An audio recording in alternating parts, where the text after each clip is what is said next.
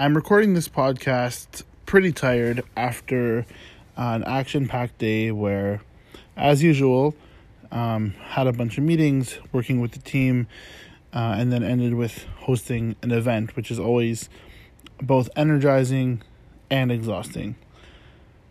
Thankfully, we decided that we're going to be phasing out these bi weekly events to give us some time back and allow us to refocus on reaching the right people and making a bigger impact elsewhere. And although I've always been a super busy person, um, I found that there's times when I feel like I'm super busy, and then there's times where I'm just in flow and it's just kind of working super well.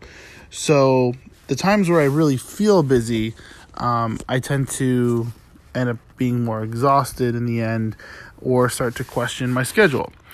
Now, I came across something about doing more because the last few weeks, again, I've been trying to fit a lot in and I've lost a lot of sleep because I feel like I'm not doing enough or I'm not doing the right things. So I came across this article called Want to Do More? Rest Up. Um, that's actually part of a book. So what it's basically talking about is to, to do more, we have to rest. And that's pretty obvious in the sense that, you know, you can't keep going without sleeping. You can't have energy without rest or sleep. Um, but this is looking at it from the extreme. So it's saying we all want to get as much stuff done as we can, but maybe we're going about it the wrong way. There was an experiment that took place in the 1940s, and it measured men loading iron onto a uh, onto freight cars of a train, and each person didn't stop until they managed 12 and a half tons. By noon, they were exhausted and couldn't do any more. Then, another day, they were told to load the uh, iron for 26 minutes and then rest for 34 minutes. So, obviously, in an hour, 34 minutes and 26 minutes, you're resting more than you're doing the work. But at the end of the day, they had actually loaded 47 tons each. That's almost four times as much as they were able to load when they just worked straight through.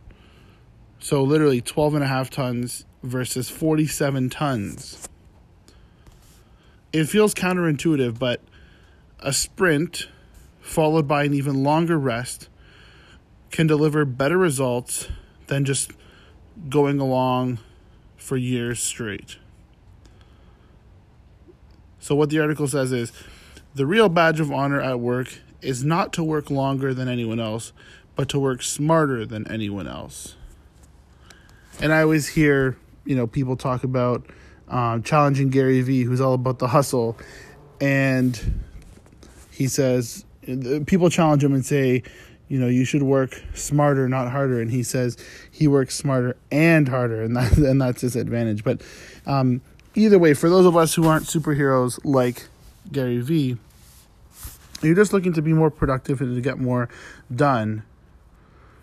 Maybe there is some uh, merit in taking these breaks and regular breaks, not just breaks when you feel like you're going to burn out, but as the example says, um, back from the 1940s, time those breaks in so that you're forced or you're forcing yourself to be more productive and to rest so that you're becoming more used to that schedule.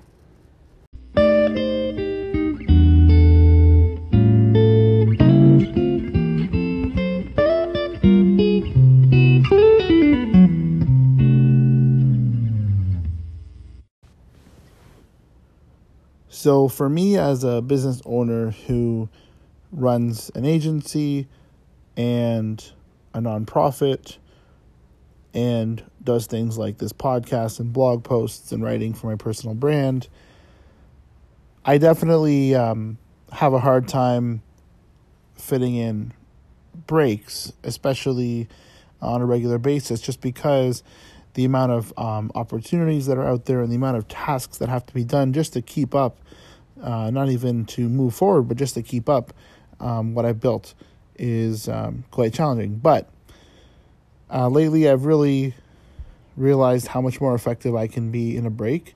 Um, sorry, after taking a break. And I wanted to talk about what breaks actually include. So, you know, a break doesn't mean literally going on a retreat uh, with no internet for a week. Breaks can be as little as um, taking a quick walk around the block or through the mall um, without your phone, for example. Or a break could mean sitting down and watching an episode of a show on Netflix where you can actually uh, engage in that episode, where you can um, put your full attention into it and, and feel like you're part of that story. That really helps your mind to totally disconnect from the challenges or the problems or the high pace uh, of tasks that you're dealing with. So that as soon as you go back to that, uh, assuming you still have that motivation, you're so much more refreshed. Uh, there's also, of course, breaks such as taking a nap. Um, that for me is a little bit harder to do on demand, but I know some people are able to to fit that in quite quickly and not let it affect um, the rest of their day, such as uh, taking a 20 minute nap or something that uh, I've heard about a lot called the caffeine nap, where you basically consume a bunch of caffeine uh, and then immediately take a short nap, about 20 minutes or so. And then by the time you wake up, the caffeine is uh, has suddenly taken effect, is in full force. So um, you're able to get a great start because that avoids the grogginess and slow start that a lot of people do have after taking a nap. So, anyways, apart from being driven by passion and your vision and your goals and your dreams, you still have to remind yourself that you physically need rest and you also mentally need rest, which we all know. But thinking about the fact that you can be so much more productive by resting um, should be a driving factor. So, hopefully, this helps.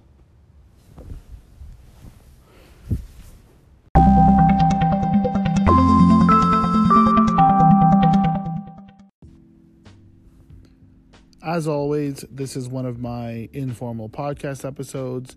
Sometimes I am reading an article, sometimes I'm at an event and I'm recording some of the uh, things that the speakers are saying, and sometimes I'm recording a panel discussion or a speech that I'm uh, doing myself at an event. So um, I appreciate you taking the time to listen, and uh, if you have any questions or would like to collaborate in any way, feel free to reach out. My uh, Twitter handle is at Francavilla, which is my last name. And you can also visit my homepage that links out to all the things I do, uh, my business, my organizations, and my social media. So that is danielfrancavilla.com. Again, my last name is spelled F R A N C A V I L L A. Thank you so much for listening. I really appreciate your time.